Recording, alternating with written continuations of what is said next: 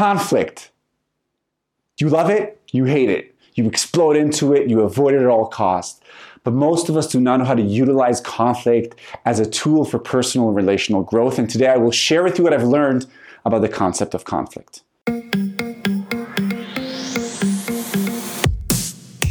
You are listening to the Potential State Podcast with your host, Dr. Asael Romanelli.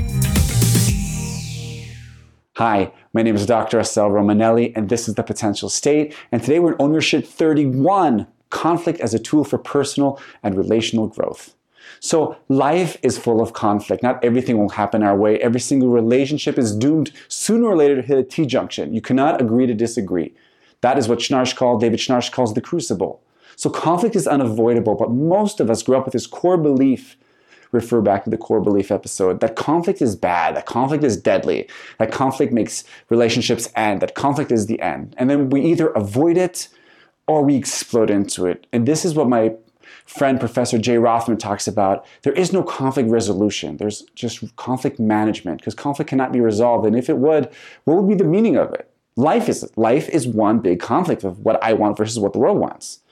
So Hedy and Yumi, who are two um, couple therapy teachers, they talk about t- thunderstorms and turtles.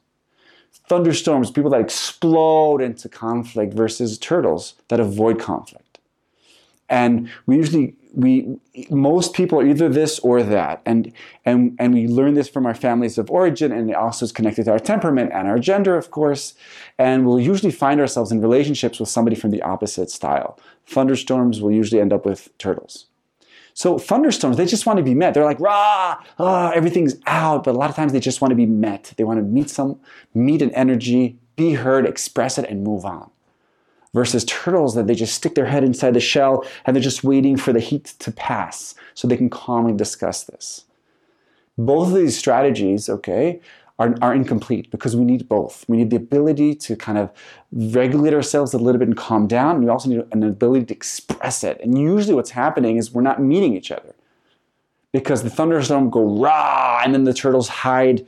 You know, they stonewall and they go into their shell, and then they just don't meet. And the thunderstorms go louder and louder, and the turtle storm is protecting themselves more and more, and they never, never meet.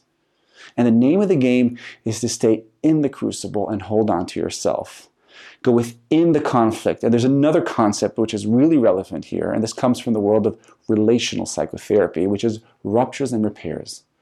Psychotherapy research has shown that the best treatment, the best relationships are full of ruptures and repairs, moments of conflict, of dissonance, of uh, and then repairing them. And it's the ruptures and repair, rupture and repair, that endless cycle that deepens relationships, that strengthens them, that increases the fittedness between couples.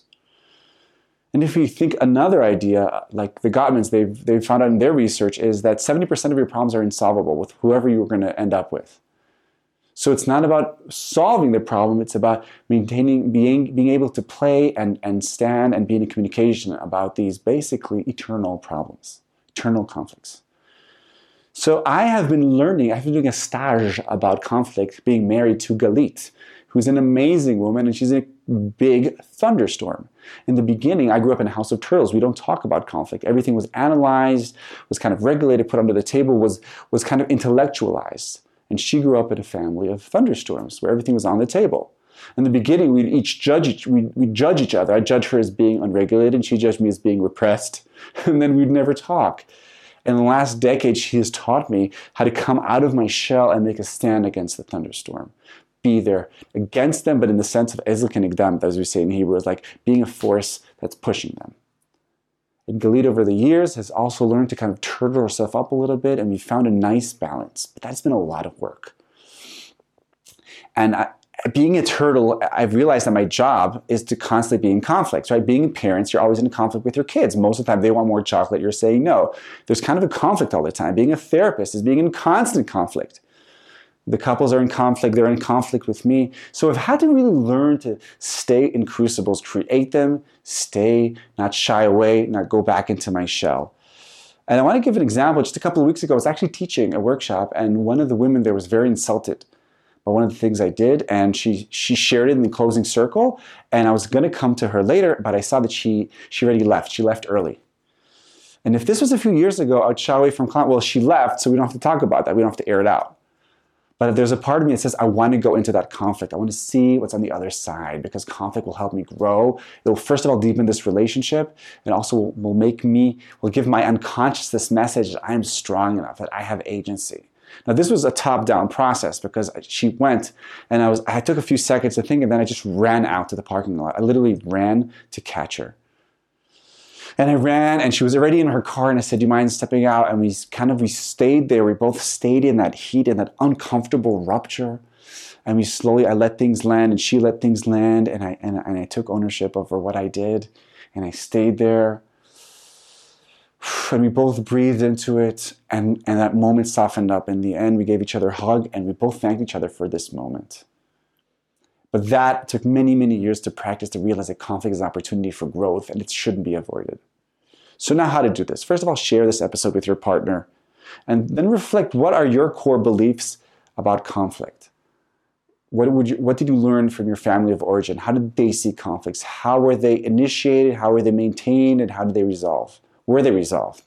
Were they managed? Was it okay to be angry? Was it okay to be in conflict? And then real, think to yourself, I'm willing to soften those core beliefs? And then when you recognize yourself being activated, get, starting to get triggered, refer back to the trauma mindset episode. Just hold on to yourself. Start broadcasting live. That's another episode. Verbalize what you're feeling. Say it. Just be present. Start. Just speak. You know. Just speak in, in present tense. Just share what's happening. Which will also, as we said before, you'll be naming it to tame it when you verbalize your feelings, you're slowly, slowly getting a little bit of control over them, getting a little bit regulated over them. Stay in the heat. Avoid the holy trinity of blocking. Don't get surprised. Don't get insulted. Don't get disappointed.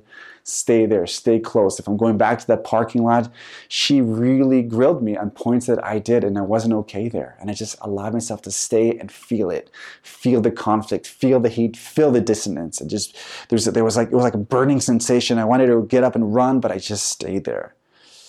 Try not to act out or to be hostile to your parent, to your partner Okay, so I'm in the conflict, I'm, i might be in trauma mindset, but try not to act it out. Just realize this is juicy, this is life, this is the crucible of relationships. I'm staying in here, I'm working on the muscle of staying in the heat.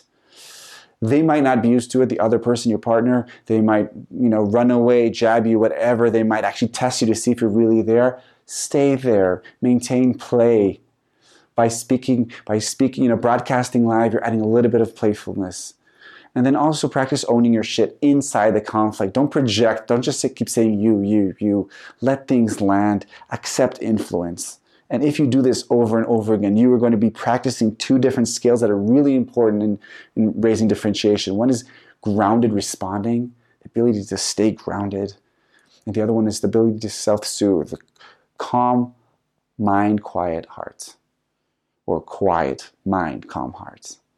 And over time, what you're going to realize is that you're going to develop what Schnarch calls meaningful endurance. That realizing that all these conflicts are going to help me grow, are going to help, are become a natural rhythm of my life, of my relationships. I will stop being surprised or sort of disappointed. I'll stop avoiding them.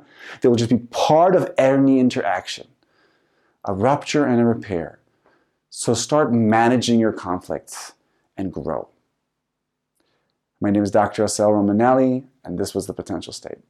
I'll see you next time. You've been listening to the Potential State Podcast. For more information, visit us at potentialstate.com. And thank you for listening.